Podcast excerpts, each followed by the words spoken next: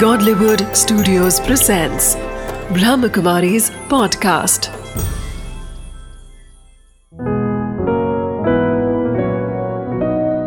ज़िंदगी बने आसान। नमस्कार दोस्तों। स्वागत है आपका आपके ही शो में, ज़िंदगी बने आसान। ज़िंदगी प्यार का गीत है, हार के बाद ही जीत है।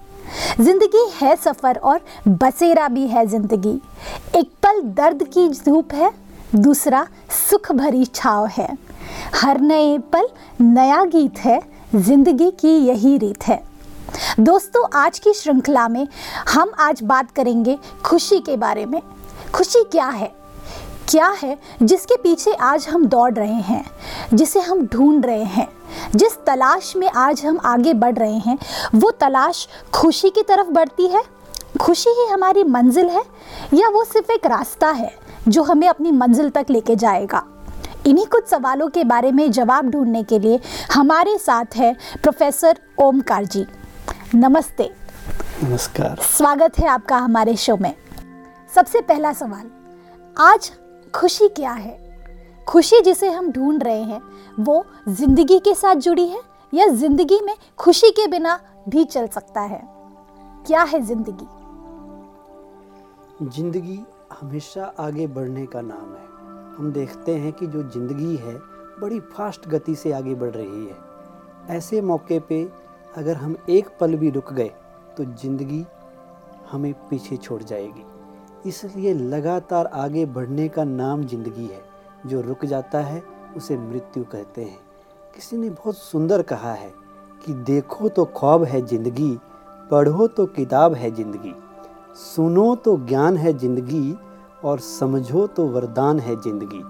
सदा मुस्कुराते रहो तो आसान है ज़िंदगी। ज़िंदगी को देखने के अलग अलग अंदाज हर व्यक्ति के हैं। किसी को ये ज़िंदगी स्ट्रगल लगती है, संघर्ष लगती है तो किसी को ये ज़िंदगी सेलिब्रेशन लगती है। लोगों को ये भी महसूस होता है कि हर पल हमारे लिए एक उत्सव है ज़िंदगी सेलिब्रेशन है। और किसी को ये गेम लगती है तो किसी को ये चैलेंज लगती है। किसी किसी के लिए ज़िंदगी युद्ध भूमि बन जाती है तो किसी के लिए ज़िंदगी प्रभु का दिया हुआ सुंदर वरदान बन जाता है। अब हमारे ऊपर है कि हम अपनी ज़िंदगी एक संघर्ष वाली ज़िंदगी जीना चाहते हैं लगातार लड़ने का नाम ज़िंदगी बनाना चाहते हैं या ज़िंदगी को उस परमात्मा का दिया हुआ वरदान बनाना चाहते हैं। ज़िंदगी में अगर हम मूल्यों को समावेश कर देते हैं अगर हम अपनी ज़िंदगी के हर कार्य में वैल्यूज़ को ऐड कर देते हैं जैसे शांति प्रेम खुशी आनंद तो हमारी ज़िंदगी वैल्यूएबल बन जाती है प्रभु का दिया हुआ वरदान बन जाता है। बहुत अच्छा। तो दूसरा सवाल है, आज हम ज़िंदगी में आउट ऑफ़ कंट्रोल होते जा रहे हैं। कहीं ना कहीं एक रफ्तार जो है, उसे रोकने की कहीं कोशिश जो की जा रही है, उसमें नाकामयाब होते जा रहे हैं। उस कोशिश को कैसे कामयाब किया जाए? इस आउट ऑफ़ कंट्रोल ज़िंदगी को कैसे कंट्रोल में लाया जाए? बहुत सही आपने फरमाया कि ज़िंदगी आज हमारे कंट्रोल से बाहर होती जा रही है। जो हम चाहते हैं वो होता नहीं है। जो। नहीं चाहते हैं वो हो रहा है। इसके पीछे सबसे बड़ी बात जो मुझे समझ आती है वो ये है वो हमारी जो मान्यताएँ हैं जो हमने अपने मन की एक रॉन्ग प्रोग्रामिंग कर कर रखी है माइंड की एक अलग तरह की सेटिंग कर रखी है एक अलग धारणा को लेके हम चलते हैं कि जो कुछ मेरे साथ हो रहा है चाहे वो सही हो रहा है या खराब हो रहा है। ठीक हो रहा है या बुरा हो रहा है, उसका जिम्मेवार मैं नहीं हूँ। हम सोचते हैं कि उसका जिम्मेवार कोई दूसरा व्यक्ति है। उसका जिम्मेवार घटनाएँ हैं, परिस्थितियाँ हैं, हालात हैं, व्यक्ति हैं, हमारा भाग्य है या वो भगवान उसके लिए जिम्मेवार है, मेरी कोई रिस्पॉन्सिबिलिटी नहीं है। और जब जिस घड़ी हम ये सोच लेते हैं कि दूसरा जिम्मेवार है दैट मीन्स मैंने अपनी ज़िंदगी का रिमोट कंट्रोल उस व्यक्ति उस परिस्थिति उस घटना को दे दिया अब वो चाहे तो मुझे ठीक रखे वो चाहे तो मेरी मन की स्थिति खराब कर ले अच्छा। तो हमने अगर अपनी ज़िंदगी को आउट ऑफ़ कंट्रोल से कंट्रोल में लाना है तो उसका सबसे बढ़िया तरीका ये है कि हम अपने आप को ये मान के रखें अपने आप को ये विश्वास दिलाएँ अपने आप को ये थॉट दें कि जो कुछ मेरे साथ हो रहा है उसका रिस्पॉन्सिबल मैं खुद हूँ। खुद मेरी जिम्मेवारी है। अगर मुझे आज कोई तकलीफ़ मिल रही है कहीं से दर्द मिल रहा है तो उसके लिए मैं जिम्मेवार हूँ ना कि दूसरा व्यक्ति। अगर हम दूसरे को ब्लेम करेंगे तो ज़िंदगी उसके कंट्रोल में चली जाएगी मेरे कंट्रोल में नहीं रहेगी। पर कहीं ना कहीं जब हम खुद पर इसका पूरा इल्ज़ाम लेते हैं तो एक कहीं ना कहीं गिल्ट भी आ जाता है। खुद के प्रति एक अजीब सी नफरत हो जाती है। क्यों? क्योंकि हम कहीं ना कहीं हर प्रॉब्लम का हर परिस्थिति का जिम्मेवार अगर खुद को ही ठहराएँगे तो हमारा खुद का रिमोट कंट्रोल जो है वही हमें तकलीफ़ देने लगता है। इसका क्या सोल्यूशन है? ज़िंदगी में जब हम अपना कंट्रोल अपने हाथ में रखते हैं तो इसका मतलब ये नहीं है कि हम गिल्ट महसूस करें। इसका मतलब है कि हम अपने अंदर वो अवेयरनेस लाएँ अपने अंदर वो समझ पैदा करें कि जो कुछ मेरे साथ होता है मैं अपने भाग्य का खुद निर्माता हूँ। अच्छा। मैं अपनी किस्मत खुद बनाता हूँ। मेरे लिए जो कुछ है उसका जिम्मेवार मैं हूँ। अगर मैं गलत भी हूँ गिल्ट तो तब होगा अगर मैं उसको ठीक करने की कोशिश ना करूँ। गलत हो रहा है दर्द वाली सिचुएशन है हालात उल्टे हैं सब कुछ उल्टा हो रहा है और मैंने कोशिश नहीं की तब मुझे गिल्ट ज़रूर होगा। बिल्कुल। लेकिन अगर मैं एफर्ट्स करूँ और उनको ठीक लाइन पे लाने की प्रयास करूँ तो मैं नहीं समझता कि फिर हमें गिल्ट होगा। फिर हमें ये महसूस होगा कि एट लिस्ट मैंने पुरुषार्थ किया, मैंने प्रयास किए, अब रिज़ल्ट आए या ना आए, वो कुछ और चीज़ों के ऊपर डिपेंडेंट है। लेकिन मैंने एफर्ट्स तो की ठीक उस सिचुएशन को ठीक करने के लिए। कंट्रोल अपने हाथ में जब हम लेंगे तो कभी भी हम, उसका मतलब है कि हम मालिक बन रहे हैं। सिचुएशन अब हमारे कंट्रोल में है। जी। तो उसमें गिल्ट का तो सवाल पैदा होता ही नहीं। गिल्ट तब होगी अगर हम कुछ प्रयास ना करें। जिम्मेवार समझें लेकिन जिम्मेवारी समझते हुए उसको ठीक करने का अगर कोई एफर्ट्स नहीं करेंगे तो ज़रूर गिल्ट फील होगी। बहुत अगर अच्छा। एफर्ट्स करेंगे तो गिल्ट का सवाल नहीं पैदा होता। बहुत अच्छा।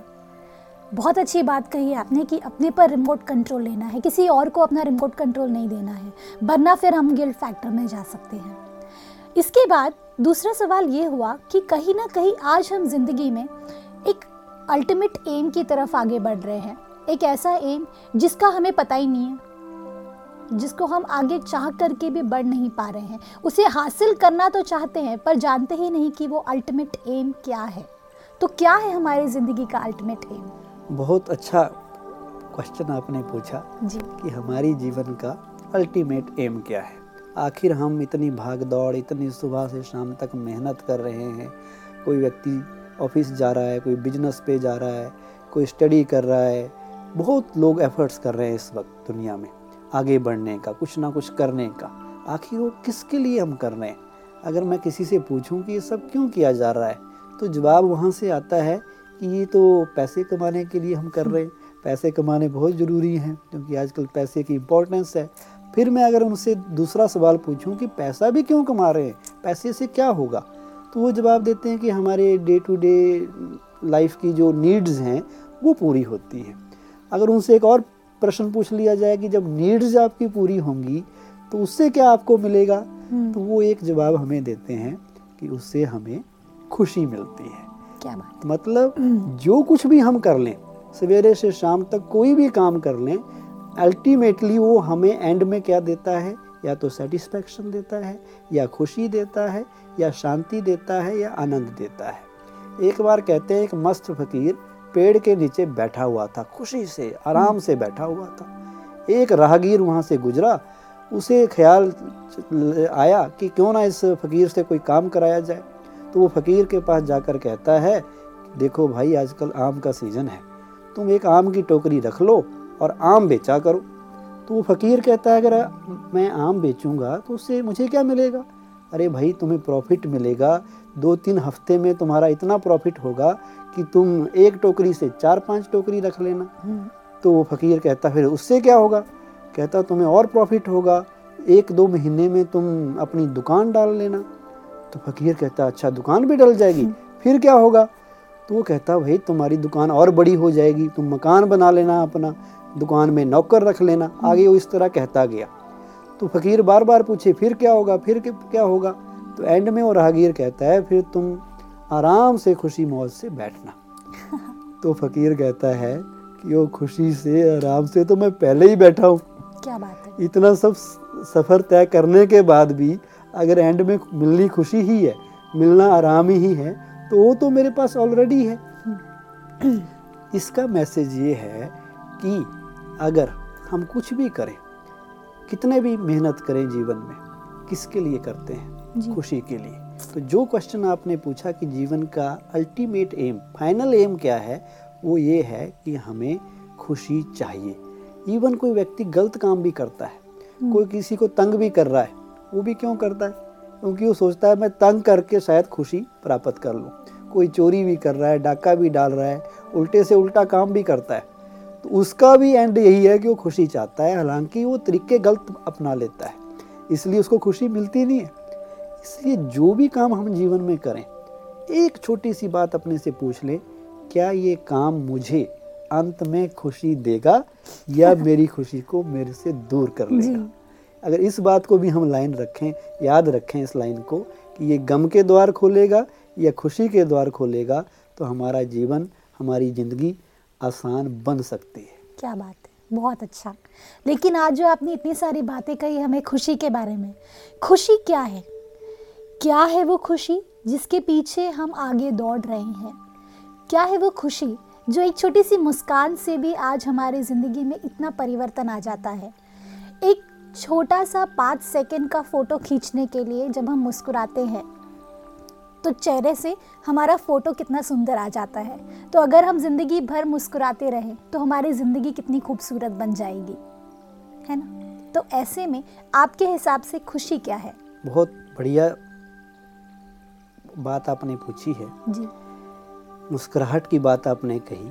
किसी ने कहा है कि मुस्कुराते रहो तो दुनिया आपके कदमों में होगी। हम्म। मुस्कुराते रहो तो दुनिया आपके कदमों में होगी वरना आंसुओं को तो आँखें भी जगह नहीं देती।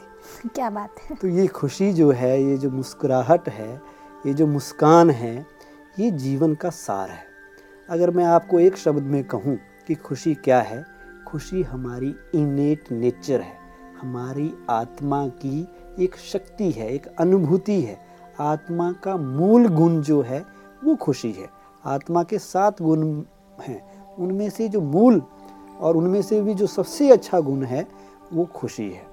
खुशी एक विचार भी है, खुशी एक अनुभूति की चीज़ भी है और खुशी वो चीज़ है जो कभी भी बाहर से नहीं आती। खुशी हमेशा अंदर से आती है और खुशी के इंचार्ज, खुशी के मालिक हम खुद हैं। कोई व्यक्ति हमें खुशी दे नहीं सकता कोई व्यक्ति हमारी खुशी छीन नहीं सकता। खुशी is a matter of choice not of chance जैसे लोग कह देते हैं ना कि कभी खुशी कभी गम हम्म। नहीं हम सदा भी खुश रह सकते हैं। ये हमारी चॉइस है। एक बार कहते हैं कि देवताओं की एक मीटिंग हुई। बड़ी सीक्रेट मीटिंग हुई और उस मीटिंग में डिस्कशन रही कि ये जो खुशी का खजाना है इसे कहाँ छिपा के रखा जाए? तो एक देवता ने सजेस्ट किया कि समुद्र की गहराई में इस खजाने को छिपा लो इंसान तक इसकी पहुँच नहीं हो सकेगी। दूसरे देवता ने कहा कि आज का इंसान बहुत चलाक है उसने पंडुबियाँ बना रखी हैं। वो वहाँ से भी ढूंढ के ले आएगा उस खजाने को। क्या बात है? तो एक और सजेशन वहाँ पर निकली कि खुशी को हिमालय की सबसे संसार की सबसे ऊँची चोटी पे रख दो। तो दूसरे देवता ने कहा कि आज कल के इंसान ने तो माउंट एवरेस्ट पे भी विजय प्राप्त कर रखी है। वो वहाँ से भी उसको ले आएगा। हम्म। अब तीसरे देवता ने जो सजेस्ट किया उसको सबने मान लिया। उसने कहा इस खुशी के खजाने को इंसान के मन में छिपा के रख दो। उसकी अंतरात्मा में रख दो। वो सारी उम्र बाहर उसे ढूंढता रहेगा और कभी भी कोशिश नहीं करेगा कि वो अपने मन से आंतरिक खुशी को ढूंढ के निकाले। और ये बात सौ प्रतिशत आज सच सिद्ध हुई। बाहर की चकाचौंध में इतना आदमी खो गया है और एक मृग मृग तृष्णा की तरह बाहर भटक रहा है, खुशी को कहाँ ढूंढ रहा है? होटल में, क्लब में, पार्टीज़ में, सिनेमा में, मूवीज़ में, मैरिज में अच्छी अच्छी ड्रेस पहनने में अच्छा अच्छा खाना खाने में। और उसे पता ही नहीं है कि खुशी का खजाना तो उसके अंदर है। खुशी एक खजाना है, एक प्रॉपर्टी है। साथ में खुशी एक खुराक भी है जैसे हमारा शरीर है। जी। शरीर को चलाने के लिए खुराक है भोजन करना पड़ता है। उसी तरह आत्मा की भी एक रिक्वायरमेंट है। आत्मा को खुशी चाहिए। और वो खुशी जब सही तरीकों से नहीं मिलती तो उस खुशी को ढूँढने के लिए वो गलत तरीके भी अपनाता है। असली खुशी तो अंदर से आती है। वो खुशी आती है आपके विचारों से। लेकिन जब वो आपके विचार अच्छे ना हों आपकी एहसास अच्छे ना हों तो आप उस खुशी को बाहर की चकाचौंध में ढूंढते हैं। लेकिन आपके हिसाब से जो रिलेशनशिप्स है जो फ़ोटोज़ हम देखते हैं या जो फ़िल्में हम देखते हैं या जो पार्टीज़ में हम जाते हैं उन सभी में खुशी नहीं है? उनमें खुशी है लेकिन वो खुशी अल्पकाल की खुशी है। अच्छा। मैं। इसी बात को आपको समझाना चाहूँगा कि खुशी भी दो तरह की होती है। अच्छा। एक तो है प्लेजर एक तो है जो क्षण भंगर जिसे हम कह सकते हैं अल्पकाल की खुशी। जो टेम्परेरी हैप्पीनेस है जो थोड़ी देर के लिए हमें मिलती है। जो काम हम दुनिया में करते हैं वो दो तरह के होते हैं। एक तो है जो हमें थोड़ी देर की खुशी देते हैं एक है जो सदाकाल की खुशी देते हैं। अब थोड़ी देर की जो खुशी है टेम्परेरी खुशी जो है वो हमें होटल में खाना खाने से मिलेगी इधर उधर घूमने से मिलेगी अच्छा सा म्यूज़िक सुनने से मिलेगी पिकनिक कर लें तब मिलेगी अपने किसी दोस्त से बात करने से मिलेगी हम्म। आप आइसक्रीम खाएँगे तब मिलेगी। लेकिन जैसे ही आपने आइसक्रीम खाना बंद किया अब कुछ और खाना पड़ेगा तब खुशी मिलेगी। तो ये टेम्परेरी खुशी है। ये कुछ ऐसे साधनों पे टिकी होती है अल्पकाल की प्राप्तियों पे टिकी होती है जब मनचाही वस्तु हमें मिल जाए उस वक्त ये खुशी हमें मिलती है। लेकिन जैसे ही वो साधन जैसे ही वो प्राप्ति इधर उधर होती है हिलती है तो वो खुशी भी छू मंतर हो जाती है। वो असली वाली खुशी नहीं है। असली वाली खुशी अब क्या है? वो मैं आपको बताता हूँ। मान लो आप बस में जा रहे हैं बस में आप चढ़ गए।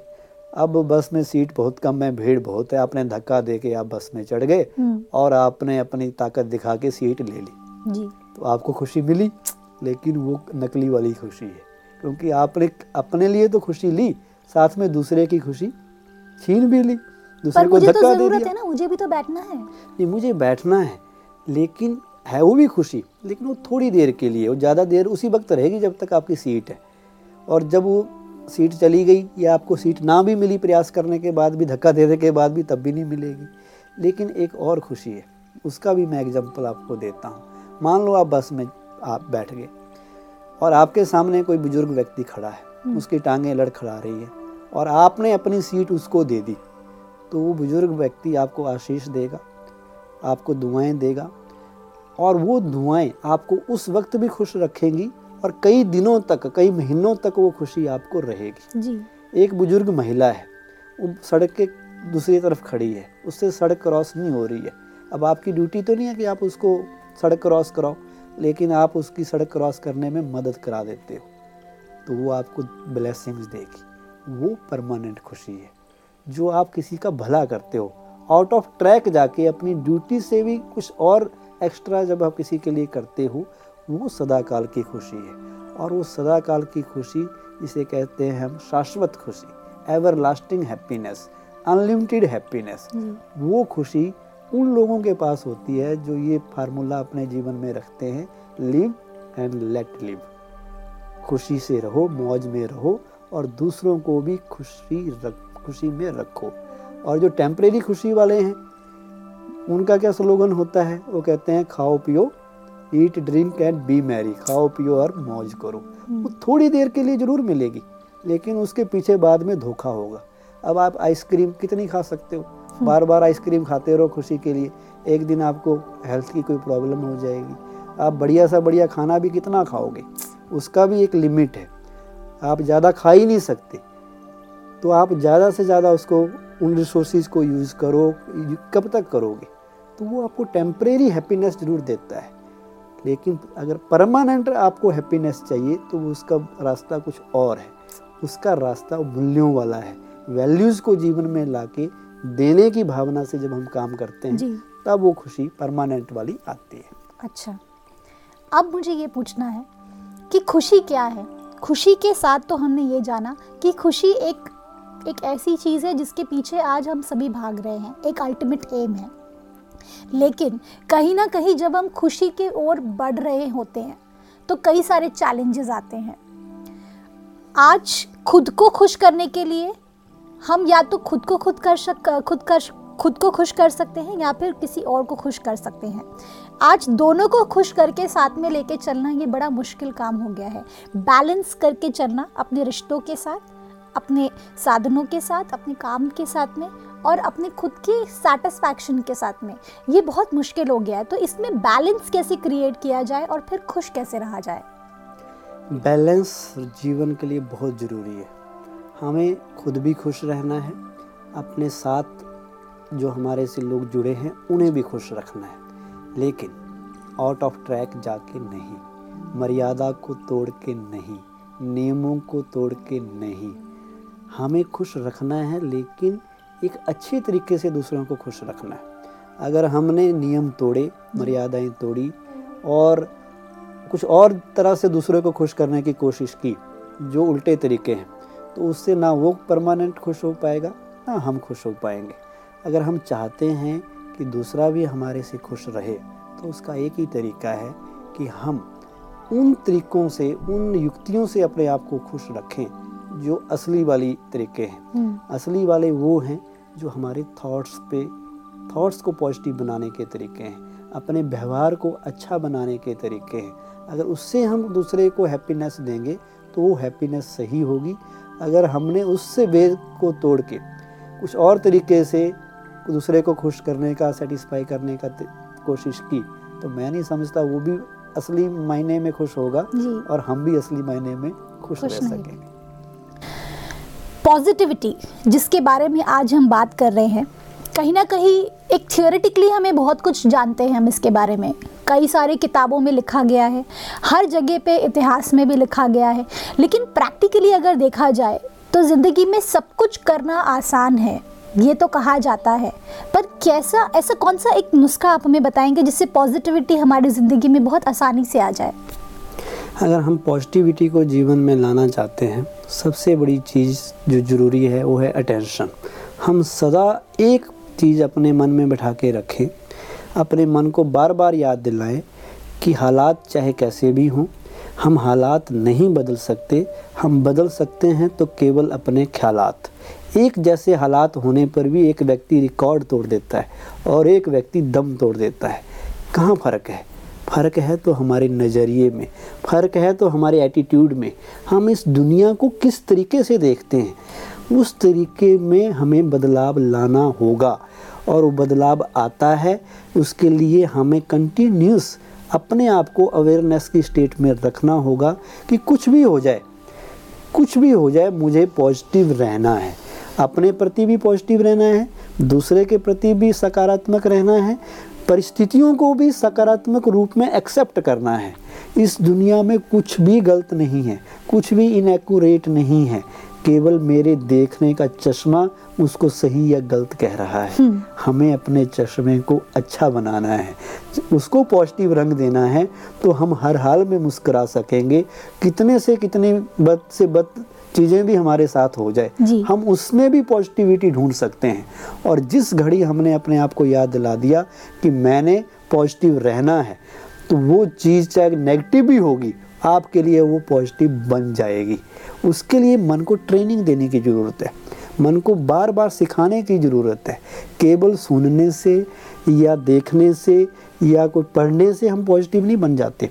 उसके लिए कंटिन्यूस अपने आप को फ़ीड करने की ज़रूरत है कि मुझे पॉजिटिव रहना है पॉजिटिव रहना है और उसके लिए अच्छे अच्छे थॉट्स अच्छी अच्छी बातें अपने माइंड में रखनी होंगी कि ऐसी सिचुएशन आ जाए तो मुझे क्या सोचना है इस तरह का कुछ हो जाए तो मुझे क्या सोचना है।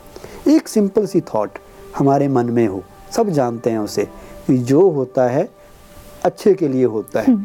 अगर ये एक सिंपल सी लाइन भी जीवन में याद रह जाए तो जो हम कह रहे हैं थ्योरेटिकल है पॉजिटिविटी वो प्रैक्टिकल में आते देर नहीं लगेगी। एक छोटी सी बात रख लो याद कि जो होगा उसमें मेरा अच्छा ही होगा। इस दुनिया में कोई मेरा बुरा नहीं कर सकता सिवाय मेरे। मेरे। तो और मैं तो अपना भला करना ही चाहता हूँ। मैं तो अपने को अच्छा करना ही चाहता हूँ। इसलिए मुझे ये पक्का ख्याल रखना है पक्का विचार अपने आप को दे देना है कि इस दुनिया में जो कुछ हो रहा है, वो कल्याणकारी है। उसमें ही मेरा भला है। तो हम बड़ी आसानी से पॉजिटिव बन सकते हैं। बहुत अच्छा। थैंक यू ओमकार जी आज आपने इतनी सारी बातें कही। जिनमें सबसे अच्छी बात ये लगी मुझे कि आज जो हम ढूंढ रहे हैं, जिस खुशी को हम ढूंढ रहे हैं, वो कहीं ना कहीं हमारे ही अंदर है। हम जो ढूंढ रहे हैं, उस खोज की मंजिल हमारे ही पास है। उसकी चाबी हमारे ही पास है। जितना भी हम उसे बाहर ढूँढने को जाएँगे, उतने ही दुखी होते जाएँगे। और जितना ही हम उसे अंदर ढूंढेंगे, उतना ही अपनी मंजिल के करीब आते जाएँगे। Thank you thank you so much for coming in this show आपका इस प्रोग्राम के आने के लिए बहुत ज़्यादा धन्यवाद। Thank you Omkar ji thank you देखा दोस्तों पॉजिटिविटी जो कि बहुत बड़ी बात लग रही थी आज कितनी आसान कर दी ओमकार जी ने। आज जो ज़िंदगी को हम ढूंढना चाहते हैं जो परफेक्ट लाइफ जो हम ढूंढ रहे हैं उसका शुरुआत हमारे से ही हो सकती है। एक पॉजिटिव सोच आपकी पूरी ज़िंदगी बदल सकता है। कहते हैं ना कि वो खुद ही तय करते हैं मंजिल आसमानों की। तो आप ही खुद तय कर सकते हैं अपनी मंजिल की आसमान। ढूंढिए, पाइए अपने अंदर और हासिल कीजिए अपनी मंजिल को। धन्यवाद। ओम शांति।